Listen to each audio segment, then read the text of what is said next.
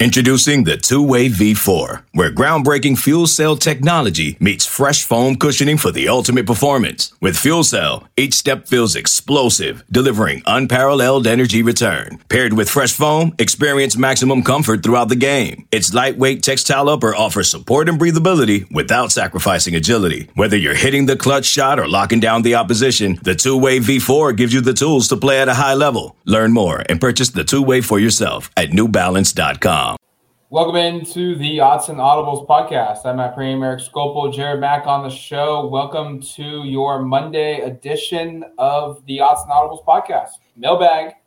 Uh, Oregon's coming off uh, impressive victory victory up at Seattle uh, against those Washington Huskies, and they made a coaching change happen with how things played out. We're going to talk a lot about that game. I think we're going to talk a lot about uh, what's next to come for this Oregon football team. Eric's got the questions, and sounds like we had maybe one of the most uh, interactive weeks in a long time of, of, questions being submitted. Yeah, we're getting a really nice rhythm here from the fans. So I appreciate those listening, submitting questions. We're, we're getting a surplus where we're having to, to, to parse through these and pick from a really, I think, good variety of questions. And I know it's just going to keep getting larger and larger the further we get into this. The more we get into college football playoff talk, the the more that's at stake and on the line. So appreciate that. Keep those coming. If you didn't get a question in this week, we'll look to get you in next week. Um, again, your question has to be maybe better than it did in the past because you have competition, a lot of competition now um, for me to pick through. So we'll start with one from at Hodges underscore Ryan. I thought this was a good barometer question just to kind of see where, where our heads are at right now. On a scale of one to 10, what is your confidence level that the Ducks can win out? And I, I assume that means regular season through the uh, Pac 12 championship game, which they would play in. Uh, honestly, very close to clinching that this weekend against Washington State. Um, Matt, do you want to start there and we can just go a little around the circle here? What's your confidence level on a perfect end of the regular season? I feel better about Oregon beating a Utah team in the Pac 12 championship at Las Vegas than I do going to Rice Eccles Stadium and in, in, Salt Lake City in two weeks. Um, I think that's the game I'm the most concerned about um, over the next three. I think it's fairly likely that if Oregon wins this weekend and then Utah wins this weekend, uh, those two teams have locked up the, the, the Pac 12 North and the Pac 12 South and sets up mm-hmm. a, a, rematch two weeks later in, in Vegas let's just assume Utah and Oregon play twice here in the next four games. Mm-hmm. Um, I would probably say I, I, hate doing one to tens, but I would probably say like a seven that they went out. Um, could would not be surprised if in the next four games they slip up once. I do not think they they lose more than once, um, but odds are in their favor that they win out. Um, in between a six and a seven, kind of for me. A six and a half from Matt. Jared, go ahead. Uh, I'm going to answer right away. I'll, I'll give it a six, straight up. No six and a halfs here. Um, no half points. Yeah, you know, there's Eric. You and I talked about this a little bit yesterday. Um, Oregon, when they can operate at a high level on both sides of the ball, kind of feel like they could beat almost anybody in the country. Uh, it just depends what happens on a game to game to basis. Because against Colorado, you could say that the offense was firing on all cylinders against Washington, you could say that the defense was firing on all cylinders, but they just don't put it together enough to have this unbelievable confidence in them that they're going to you know go out there and win every single game. And but still, a game like Saturdays against Washington kind of gives me a little more confidence going into the going on the road to a tough environment. Their rival, they get off to probably the worst start possible. I don't know what else could happen. Maybe a lightning strike, but I mean, anything else, but they still, you know, figured it out towards the end of the half and then dominated Washington in the second half. So the games like that kind of give you a confidence factor where it's like, okay, this team just wins. They just know how to win. Uh, they don't do it pretty. The style points aren't there, but that's okay when you're just needing a win. That's all they need for for here on out. We'll see the college football playoff selection committee release their second week rankings on Tuesday. But for now, they just need to continue to win. And winning out is going to be difficult. Like Matt was talking about, it's basically almost a guarantee that the Pac-12 North and South will be dis- decided next week, and it'll be Oregon and Oregon and Utah going two times in three weeks, basically. So I'll give it a six. I think that's where we'll stay for right now. I'll go seven, just to be slightly more optimistic. We're all like right in the same bunch there, and I think that's right because Matt's a good, Matt brings up a good point. This Utah team has been playing at a really high level of late in conference play. Oregon and, and Utah have very similar resumes right now um, in terms of record, in terms of quality of opponent victory. Um, the the big difference there being that Utah has won more decisively, almost across the board in these games, and has scored a lot of points. They've averaged about 40 points per game in conference play. Um, I think their offense has been really surprising. This is an offense that really struggled with Charlie Brewer. Now with Cameron Rising in at quarterback, they've just kind of figured things out, and their run offense has been amazing. We'll get to some of that later. Um, it's going to be hard to beat that team twice, and I agree with Matt. That one in mm-hmm. Salt Lake City, for those that haven't been down there, that's a really tough place to play. Um, I was down there uh, back in 18 when Oregon had a terrible start and couldn't recover, and and really almost basically lost the game in the first quarter and a half. Um, they came back, made it kind of interesting late, but they had so much uh, ground to make up they couldn't. So that's going to be a really tough game. Um, my confidence level is pretty high now based upon what we've seen from Oregon State that the Oregon will win that game. Beavers are really struggling right now. This Washington State game won't be easy either. Um, but I, I, I like Oregon to win their home games, the games away from home, whether it be in Salt Lake City or in the conference championship game down in Las Vegas those are games that are going to be very difficult to win. That's where I think the pressure of this is going to come down. And the fact, again, that Utah is playing quite clearly like the we've been waiting for a while. Who's the number two team in this conference? Utah has kind of taken that and run with it. And I think quite clearly is that team. Now can Oregon put them away? And again, this is where I get frustrated because if if they'd made the change earlier or, or Cameron Rising had just started the season, I kind of wonder what the perception about this Oregon Utah games are going to be. And it might be games where both teams are top 12, top 15 ranked teams mm-hmm. assuming Utah hadn't lost to both BYU and San Diego State in non-conference play, where they were scoring like 16 and 33 points, and since they made the change, have been scoring about 40 points. Some of that has to do with the defenses they played, but uh, it, it's tough because I think Utah's a pretty darn good team playing at a really high level. I don't know if people nationally have been paying attention enough. I'll be curious to see if they get, you know, if they're even sniffing some of these rankings. I know they only had how many votes did they have, Jared, in the AP poll? It was like 30 wasn't very many. 31 41 something that ended with a one. Something ended one. Yeah fair enough. Yeah. I, I will see on tuesday if they're even in the college football playoff rankings. I don't know if i expect them to be. Oregon really needs the utes to take care of business and then oregon needs to win both those games to help solidify their positioning. Uh, and, and I, by that i don't mean that they're going to be in the playoff but you really want to be a two or a three seed so you can avoid georgia. All right next one from at unique syntax. How much wear and tear can Dye take by the end of the season we are working him really hard, and I'm worried he'll get injured like this.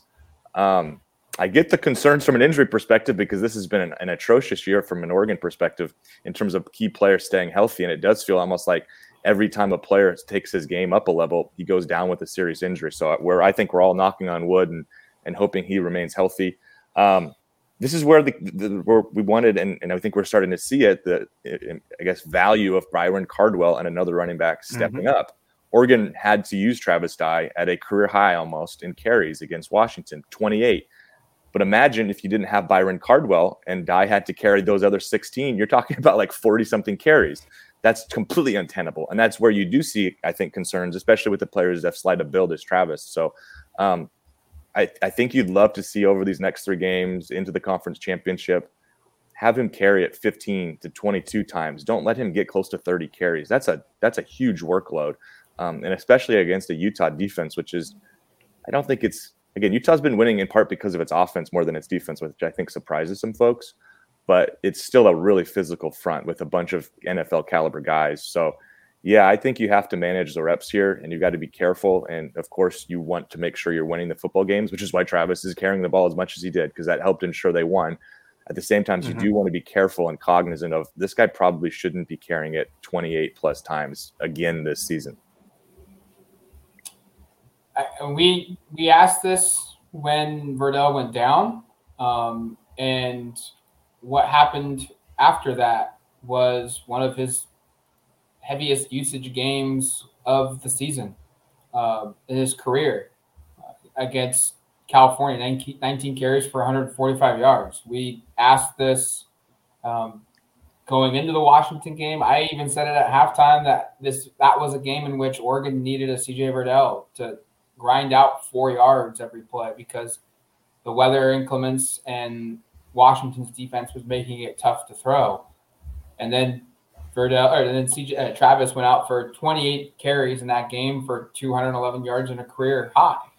Um, I, I, get the the skepticism. I, I get the worry, um, but at the same time, he's answered the call every time when Oregon has needed it, and he's come out feeling fresh. He's come out in the fourth quarter running hard. Um, he's not wearing down in that fourth quarter. I would argue that instead of worrying about the amount of touches that CJ Verdell gets, I would argue it's more important that Oregon finds a running mate, a consistent running mate to go with him so that he doesn't have to have, you know, you don't look at it and say, hey, we need you to, to, to go 40 carries because there's no one else out there or 35 carries because there's no one else out there. They went 28 carries against Washington because he was doing well and because he was getting stronger as the game went on. That's why he got to 28 carries. I would argue it's more important Byron Cardwell and Anthony Brown be effective as complementary runner, runners than worrying about Travis Dye's durability. I mean, it's totally fair to worry about his durability in terms of like answering the question. Um, you know, Dye is not the same body type as CJ Verdell. And interestingly enough, it does seem like CJ Verdell gets hurt more often than Travis Dye. But yeah, yeah, I mean, he's to me, he's never been in a, a between the tackles type running back. Um, right. He's certainly proving us wrong with mm-hmm. his performance against Washington and so far after Verdell's injury. Um, but yeah, like yeah. Matt said, just getting Byron Cardwell and, and getting him reps and making sure that he's the primary number two back, I think is really important because uh, you know Cardwell wasn't nearly as good as Travis Dye, but that's that you know that's asking a lot of of of Cardwell to be as good as Dye. Um, he's a different type of runner. He's a hard physical runner. He had at least three moments where he uh, converted third down and threes and fours. Um, really showed off his his strength as a true freshman. Uh, had some to me it reminded me a little bit of of Royce Freeman, just his using his legs to power drive opponents back and never giving up on a on a first down play. But uh, him and like Matt said, him and Anthony Brown need to be complementary of each other. Um, I think Oregon's offense did a really good job of that against Washington. Uh, Anthony Brown had a couple good, you know, nine to eleven yard runs, um, but I, I still think like the rushing attack is going to be solid, and this is all because of how well the offensive line has played. Um, and if if Dye can can get less than 28 carries, it'd be great.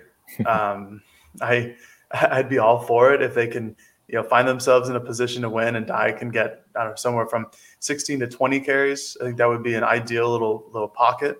Um, but again, like Matt was saying, the weather, uh, the circumstances. Washington has like the best pass defense in the country. Uh, Anthony Brown's really slow start in the pass game. You know, this is a game where if CJ Verdell were healthy, I think he'd get like 30 carries. I think Dye would get the remaining 20. Um, like this was a ground and pound game from what should have been the very start. It happened to be a ground and pound game from like the second quarter on for Oregon, but uh, it's certainly I certainly understand why people would be worried about Travis Dye getting injured because if he goes down, if he goes down, then there's a real real problem with Oregon's offense. Yeah. Yeah, and, and I think some of this sorts itself out in terms of if, if Oregon can build early leads, which is what you'd hope to see against Washington State, which of course would be very difficult to accomplish against Utah, which would be, I think, somewhat accomplishable against Oregon State. Although who knows, that team is very up and down. They're definitely in a downward funk, if you will, right now. The Beavers are just having lost a couple games that maybe they, to teams they shouldn't have. I would say. Um, but yeah, if you can build leads and you can make it sort of like what happened against Colorado, I know I know Dye had I think three touchdowns in that game and still had a decent workload, but you remember the second and third drives, he wasn't on the field at all yeah. in that first half because they were confident enough in getting those players in there. And, and part of that was just the success they were having. I think also part of it was scripted because they're aware of what we're talking about. But I, I, I, do think build the early leads, make it so he doesn't need to be on the field in the fourth quarter. Mm-hmm. That's where, you know, that's where he finishes these games. And that's where he had – that second half, how many carries of his 28 were in that second half? It was a lot of them. I think it was 15. Yeah, so maybe it's a 50 50 split. But if you can make it a situation where he can have 15 carries in the first half and five in the second, that's going to help diminish his workload too, or, or, or, whatever the number is like that. You'd love it to be like two thirds carries first half, a third in the second half, so he doesn't have to work himself too much in the second. All right, another Travis Dye question from at Duck Fan 541. If Dye continues to play out of his mind the rest of the year, what are the chances he gets invited to New York for the Heisman Trophy ceremony? hashtag odds and audibles. Thank you for using the hashtag. A lot of you did, some of you didn't. Does make it easier for me to find it. As you can tell, I'm uh, open to using non-hashtag questions just as I am to ones that use it, but it does help. It makes it a little easier to, to find your questions. Um, I pulled up, by the way, the latest odds, um, and Dye is not mentioned here. Um, best odds right now: Alabama quarterback Bryce Young uh, plus 185 still a wide open race. And I think mm-hmm. this would be a year where maybe somebody like a Dye could come out of nowhere and kind of throw himself into this conversation. I think it's kind of warranted based upon the fact that Oregon is playing as well as it is, and he's having since CJ Verdell went down incredible production. You know, two games over 100 yards rushing. The other two games, he scored at least three touchdowns. He has, um, I believe, like nine touchdowns in the last four games. It's been pretty remarkable effort from Travis Dye. Um, the odds of him getting invited this is where I was. We are talking about this, by the way. Just a brief digression before we, we I toss it over to Matt. But we were we had this conversation in the car on the drive back from Seattle. Of imagine if, for whatever reason, CJ Verdell was either not on this team or he was his injury happened at the start of the season, and Travis Dye had the CJ Verdell game in Columbus, and he had that Heisman Trophy game, and then he has the Washington right. game, and then he has you know the great performance he had with all those touchdowns and setting that NCAA record against UCLA, he'd have peppered through in all the big games these big moments to point to. I think the fact that he was splitting carries, and by the way, you go look at how he was performing in those early games, the numbers are still really good. He just wasn't getting more than 10 to 12 carries in those games.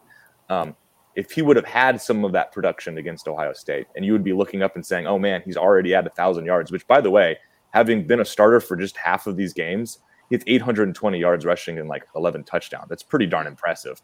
Um, I think he can still get invited. I don't think there's any chance he could probably win the award unless it's just absolutely unbelievable stuff and he replicates what he did in Seattle like every week. And you look up and suddenly he has 1,600 yards and 19 yeah. touchdowns or something like that. Um, I think he could. I think he could maybe get invited. I'm not holding my breath. I think it's hard because he hasn't been the key guy the whole season. Um, again, if Oregon wins out, I hope there is at least some recognition of what he's done because he's going to be the key, you know, a key catalyst in pace, pacing the way for this offense to make a run. And it's an offense that I think everybody will objectively say has not had the best quarterback play, and it hasn't always mattered, and that's partly because of Travis Dye on the ground. I think he should be the the winner of the Pac-12 Player of the Year on the mm-hmm. offensive side of the football. I think I agree.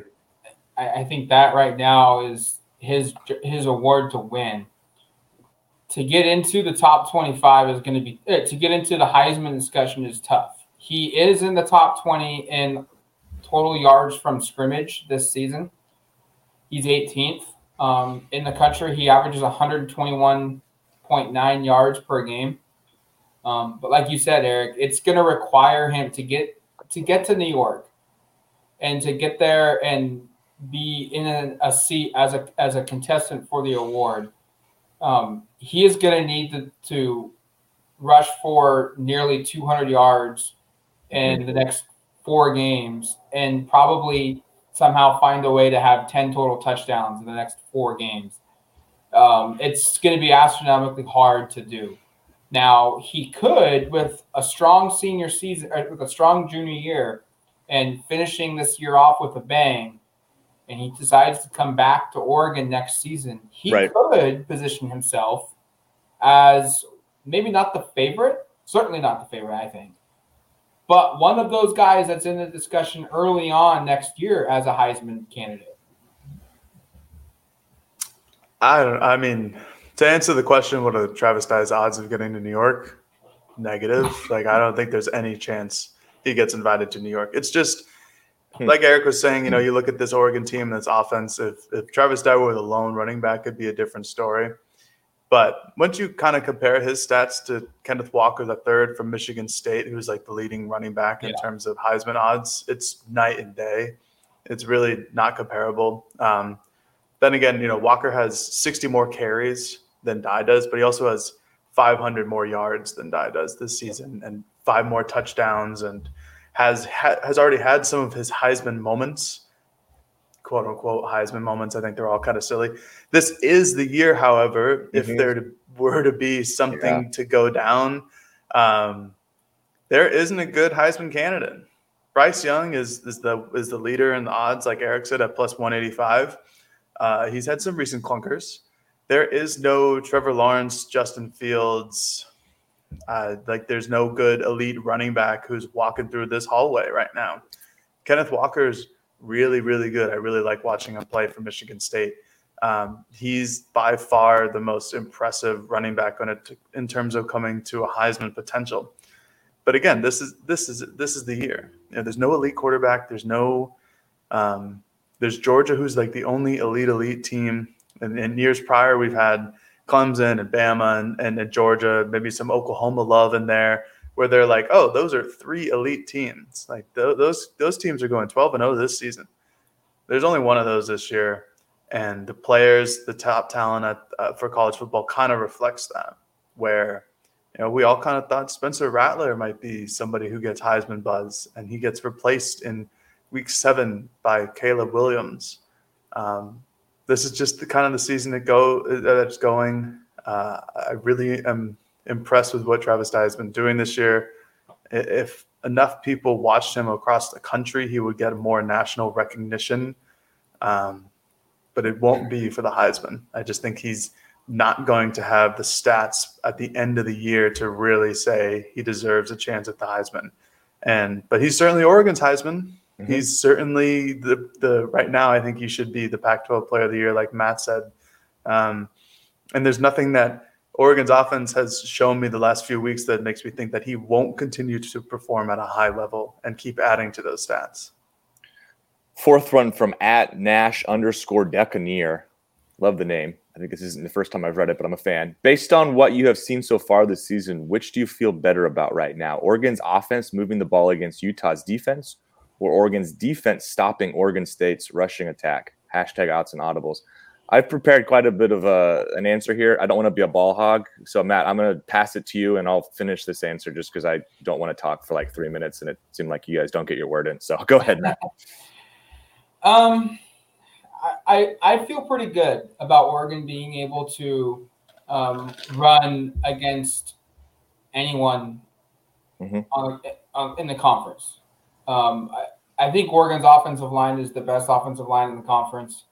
I think the depth of Oregon's offensive line could be argued as, and I'm not saying they are, but I think that, that you could argue that, that they're in the discussion from a top seven perspective of players on your depth chart as the, the deepest. Yeah, agreed. Um, like there's been no drop off, and we're seeing crazy lineups. We're seeing different starting lineups. Um, in game, guys are playing out of position, and there has been zero drop off in terms of Oregon how and Oregon success rushing the football. And I think they've done a really good job the last three or four weeks of protecting Anthony Brown as well. Mm-hmm. Um, so I, I I would probably feel better about Oregon being able to run against Utah's front seven.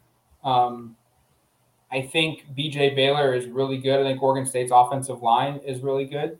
But I think Oregon's defensive line is also underrated. So can I can I say I feel good about both? Like Yeah.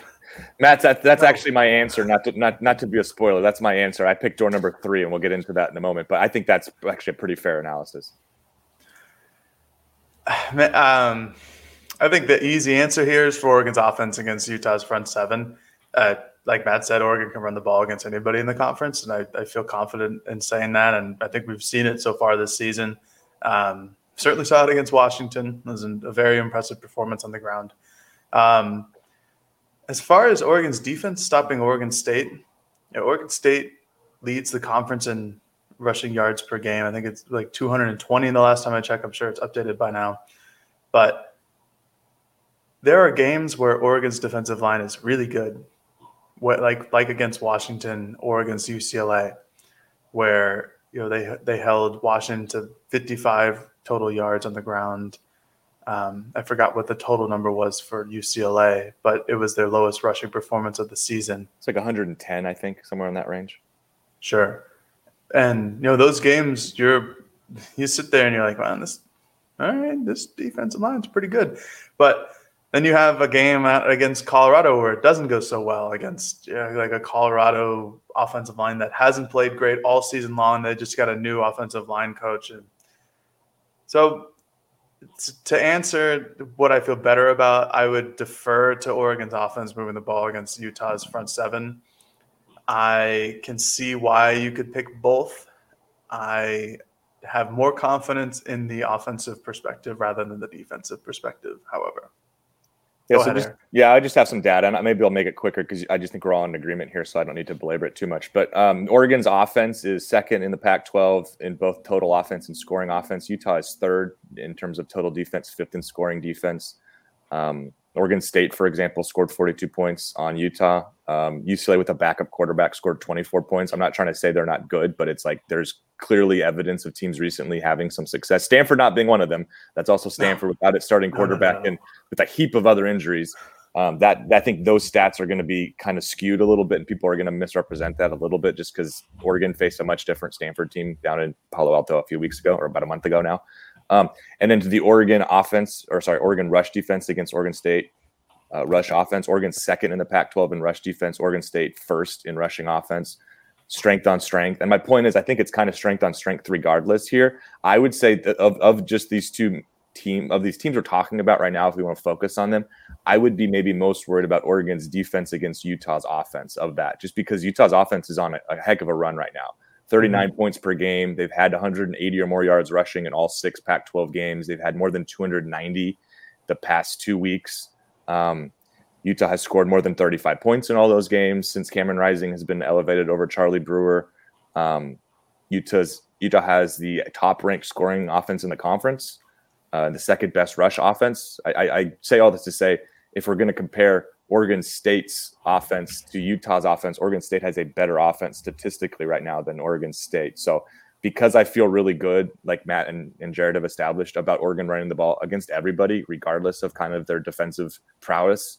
Um, maybe that's an overused word recently, but uh, uh, it wasn't intentional. But there it is. Um, but I, I, just I just think of of these two teams, of what kind of concerns me the both about both matchups, it would probably actually be Utah's offense against Oregon's defense. That doesn't mean I think Oregon can't have a good game against them. I just think that actually might be the bigger strength with Utah, which gets overlooked because they've been so good defensively. They've got a really good offense right now that's really trucking. All right, a couple more to go here. Fifth one from at Sundog80. How much would it in, how much would it impact Oregon and the Pac-12 conference with a year like this if they played one less conference game like the SEC? Hashtag odds and audibles. I think this is a good question because I think you just look around and go, boy, it would be a much easier season if Oregon didn't have to play nine conference games. This is a slog. And like we talked about, like, for example, what if Oregon didn't have to play Utah? You know, if, if, if there was an eighth game, or sorry, it's an eight game rather than a nine game schedule, you'd remove one matchup with the Pac 12 South. So you're talking about you either don't play UCLA, you don't play Colorado or Arizona, or you don't play Utah. And if you took Utah off the schedule, Oregon is running the table in conference play, I think, pretty clearly because the game next weekend down in Rice Eccles is probably at home against shoot Idaho State, Sam Houston State, something like that. And it's a game you feel really good about Oregon winning. That's not to say that Oregon can't beat Utah, but it would change the dynamics. Now, if you want to throw on the flip side, and let's say you remove Colorado or Arizona, that just makes your strength of schedule a lot better, probably, or, or at least pretty similar, depending upon who you schedule to fit there.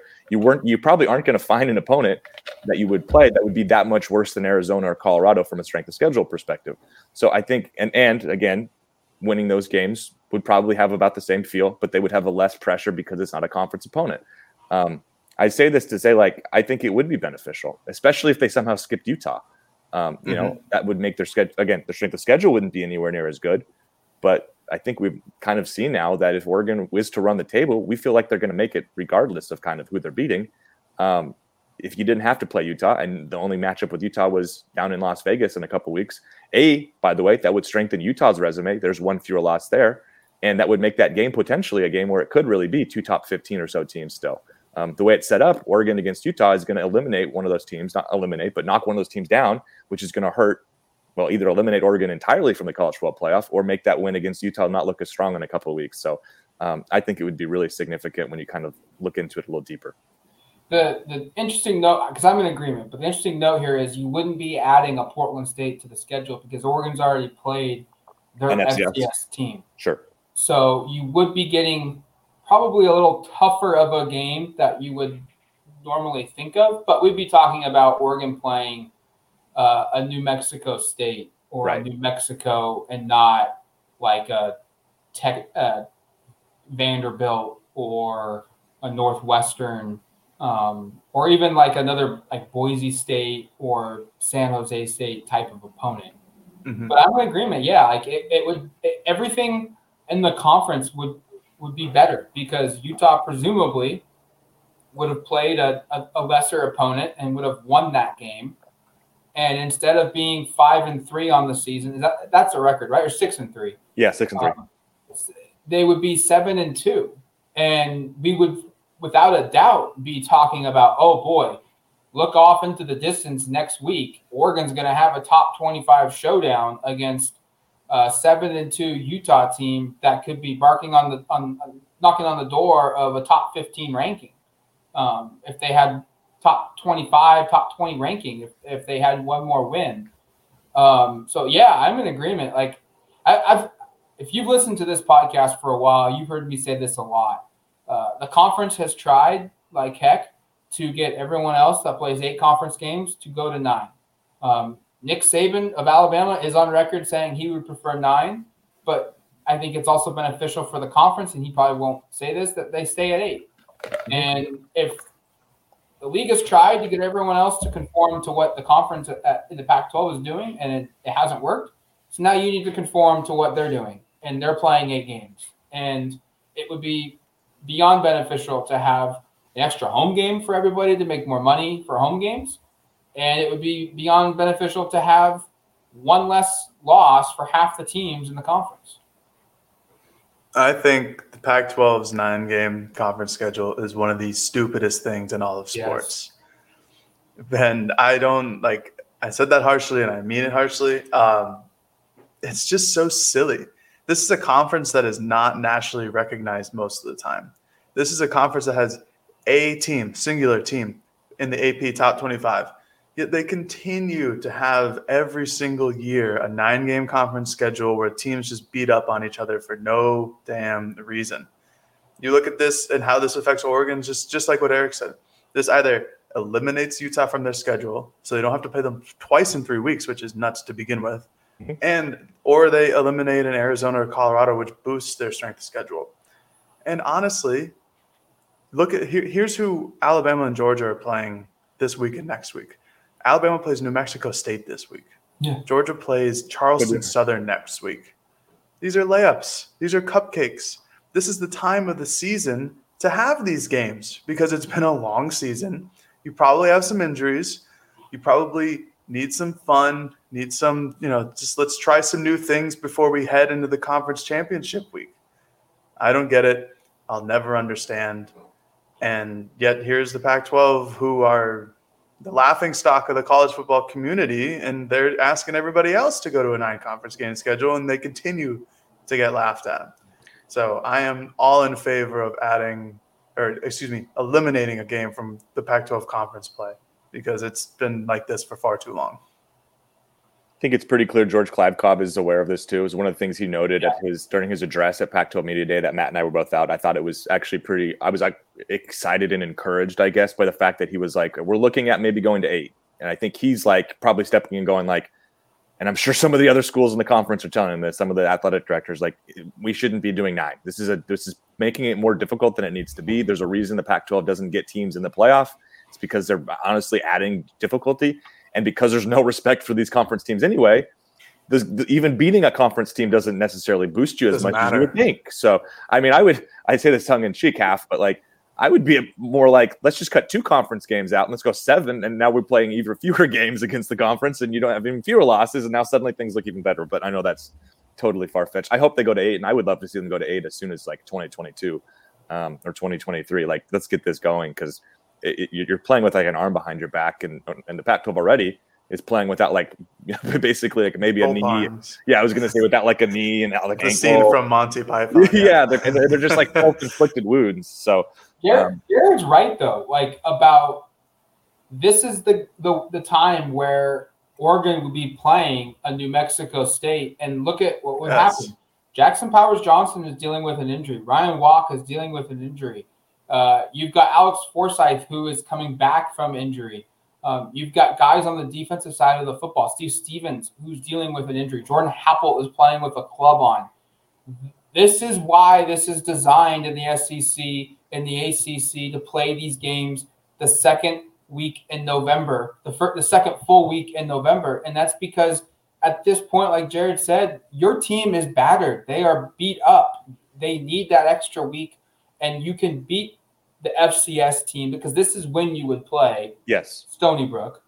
Right. You could beat Stony Brook with your second and third string teams and be fine. Because look, we're gonna see in the next two weeks when these games are played across the country, the FBS versus FCS teams, we're gonna see a couple games where it's like, oh wow, Alabama beat Texas A&M West 38 to 0. Like that's kind of surprising. It's because Alabama didn't play their first string on either side of the football, basically. They, they got maybe one quarter and then they pulled them. Like, and then there was all all second string, all third string guys. And, and, and that's why you're going to see a couple of those scores because, hey, this is a get healthy week. We're going to get a win, but we're also more importantly going to get healthy college football could use a second bye week, or Oregon at least could. I'm in favor of that too. I, I, was thinking about this, Matt. Do you remember the reason for? Remember back in 19, they did play two. They had two bye weeks. What you, What was the reason behind that? Was it something? I think it was something with like the start dates of of the season. Um, so the the number of Saturdays because the you know the, the, the years are, are cycling through you know a, a rotation of, of numbers of the season. And I think it was there was just because of when the season started, when the season ends, there was just a, an abnormal number of Saturdays, which allowed you to have that extra week. I loved it though. I, I loved that. Uh, I, I agree. And I would love to if if, if the Pac-12 is not going to adopt the eight game schedule, which I, I, I imagine they're really looking heavy at right now. I think they should find a way to get another bye week right now, like you know, or, or find oh, a way man. to get some creative way to do this because you, you could use a break right now. You don't like a second bye week, Jared? Well, if it's adopted by the NCAA, sure. But if it's the Pac-12, right. it's like, I mean, hey guys, here's two bye weeks. They would get clowned on. Sure, of course. I, well, I mean, I understand. I'm just saying, like, if, if there's a way to get a pseudo second bye sure. week, yeah, whether it be an actual that. FCS team or it's just adopting a model where you do have two bye weeks over a season, I just think that's. Do you think? Beneficial. Do you think that if they were to to do a second bye week, that they would pull an NFL and add an extra game to the schedule? I mean, maybe that's just making the season even longer. And now you're looking at both either either you're playing games in mid August, which moves everything up from fall camp to like you start in mid June, or you are pushing it now into bowl games are like being played like second week of January. You're going to college football playoff championship is close I mean, to February. There's like a month off start- between championship week and the college football playoffs. So I mean that's when all the bowls are. So you could probably move the season back one week I don't know. I, think you, I actually think you move you move the season forward a week. Okay. Um, mm. Because week zero, week week zero in, in college football this year was Saturday, August twenty eighth. If that's the the first week of the season for everybody, that gives you the second bye week right there. Mm-hmm. Because now Oregon's playing Fresno State on Saturday the 28th, and then on on Saturday the 4th, they're at Ohio State, and Oregon's bye week comes instead of you know early October. It's like the last month. Of, it's like the last week of, of September, and then you have another one here the first week or the second week, depending on each year of November, and you get that natural break. You, you, you play five games, break. You play six, you know, four more games, break, and then you finish off your last three of the regular season. Ah, I'd love to see something like that adopted. Um, we're on a little bit of a digression from the original topic. So let's finish up here with a question from at Dill Williamson. I love that name as well. Um, Matt, this is going to be headed your way because it's recruiting. What's going on with the 2022 and 2023 class? It's very broad, Matt. So um, you, you, could probably talk on that subject for like an hour, but we'll, we'll hold you to less. And then the next question here also, um, he asks, does the transfer of Kingsley Suamataia free up a scholarship? Hashtag Autzen Audibles. Um, what's the latest with recruiting, Matt? Yeah, um, the Kingsley departure does open up a scholarship for sure. Um, it, it doesn't necessarily. I think Oregon was always going to sign 23 to 25, 26 guys in this recruiting class if they can. Um, so it, it, helps in that regard. It makes that more likely. Their class is still 10th in the country and, and first in the Pac 12 by a long mile. Um, I think it was very important that five-star offensive tackle Kelvin Banks did not go to Texas A&M this past weekend. Um, he was expected to. Um, A&M coaches were expecting him there. Um, our A&M site was reporting he was going to be on campus, and then Saturday showed up, and he woke up and just chose not to go. And he he's very close to College Station. He lives in the Houston area, which is the biggest city closest to College Station, and he just I think Oregon's coaches probably got on the phone, got word this was happening, um, and convinced him to stay otherwise and not and not go to that game. I think that that in of itself is probably the biggest event the last week or so, even with the two D commitments at receiver, um, with Nicholas Anderson and Isaiah Sategna departing. Um, and I understand why, like Anderson went to Oklahoma, closer to home. His brother is a, is a player there. That's you know that's understandable. It, it, it sucks. It doesn't make it any uh, less impactful, but it's under it, it's easy to understand why that happened. And then I, Isaiah Sategna stayed home. He he went to, he went to Arkansas.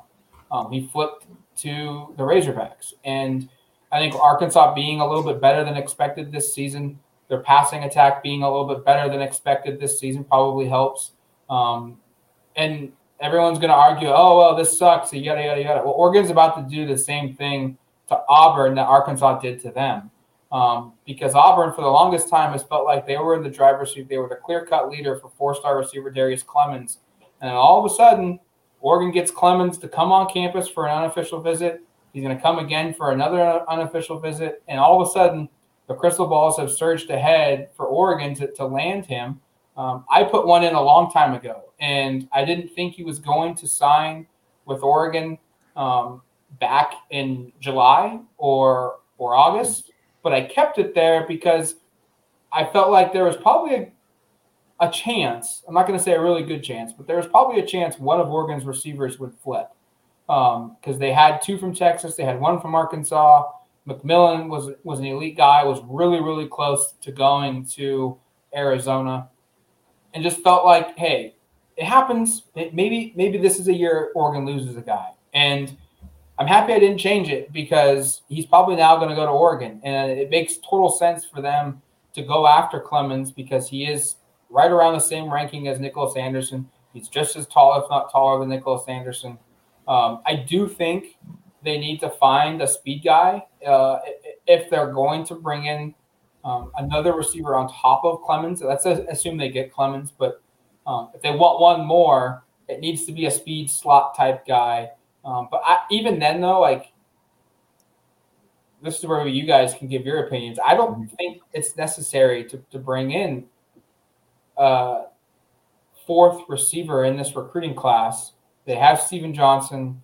Um, they've got McMillan already committed. Let's assume they get Clemons. I don't think they need to go out and and find a fourth receiver.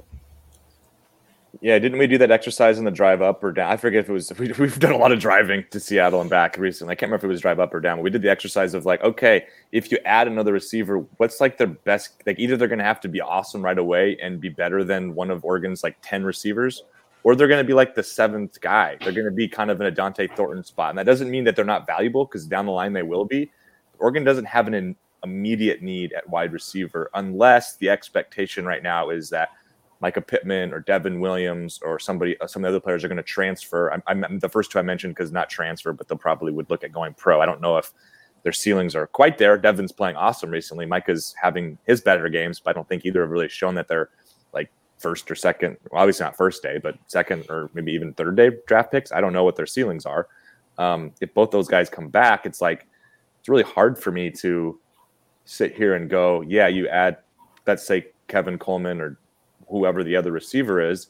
Maybe maybe Coleman's the outlier because he's a five star top top tier guy, but like going to be tough for those guys to really play a lot at Oregon next year. And Oregon's got so much talent already. So it, I feel like it's almost like a luxury selection as opposed to a necessity. But that might be me and the maybe that's my own perspective that's uh, disagreed upon here. I I don't know. I think it kind of depends on who it is. If there's if there's movement, and uh, obviously it depends on who it is. Movement meaning if if Oregon players or wide receivers specifically decide to transfer, decide to go to the go to the pros. Um, I think Kevin Coleman, if he's interested, is like a must take as a five star, high four star recruit. Uh, Darius Clemons is you know a kid from your backyard basically. Um, I think he'd be a, a, really good pickup as well. I like his tape. Um, but yeah, Oregon's wide receiver room is really talented. Um, if you compare the just the players from uh, like who were you know, your starting wide receivers in for most of the games in 2019 to who they are now, it's you know it's a night and day difference. And to keep adding to that room isn't necessarily a bad thing. Um, however, I personally think that they should, you know, maybe save out a spot for you know more defensive line help, more linebacker help, you know, something on the defense. Um, I think it's a really good class to begin with. Uh, I the with how deep Oregon's wide receiver room already is, and is already adding you know, two or three more wide receivers in their 2022 class. And I'm not necessarily sure if they need to add four or five. I think mm-hmm. it's okay that Nicholas Anderson and Sategna uh, decommitted. I think it frees up a spot for somebody else who could help on the defensive line or you know, something like that. But who knows? who knows? I don't. I can provide all the I can provide all the thoughts I can on that, but it's not up to me who makes the decisions. let's let's end the podcast on that note. Who knows? all right, that's going to do it for us uh, here on the Autzen Audibles. Thank you for sending in your questions. Continue to do so as always. Um, keep your eyes out for an Oregon men's basketball, Oregon women's basketball podcast later this week. We'll crank one of those out as well as the season starts on Tuesday for both teams. Doubleheader at Matthew Knight Arena uh, Eric, Jared, and I, um, we will be there in totality covering all of those games, um, or both of those games, I should say. So keep your eyes out on that as well. And then, hey, we got Washington State this weekend uh, at Autzen Stadium, 7:30 kick. So keep your eyes out for more shows coming up this week, previewing that as well. Until then, you've been listening to the Autzen Audibles podcast. Talk to you later, folks. Peace. Okay, picture this. It's Friday afternoon when a thought hits you. I can waste another weekend doing the same old whatever, or I can conquer it. I can hop into my all new Hyundai Santa Fe and hit the road. Any road. The steeper, the better. Because my all new Santa Fe is available with HTRAC, all wheel drive, so I can hit the trail without a worry in the world. Heck, with three rows and best in class rear cargo space, I can pack the whole family in with all our gear. We've got available dual wireless charging for our phones, so we'll never lose touch with civilization, and we won't lose touch with the primordial power of Mother Earth. So, which is it? Waste the weekend or do something a little more epic? And conquer it in the all new Hyundai Santa Fe. Visit HyundaiUSA.com or call 562 for more details. Hyundai. There's joy in every journey.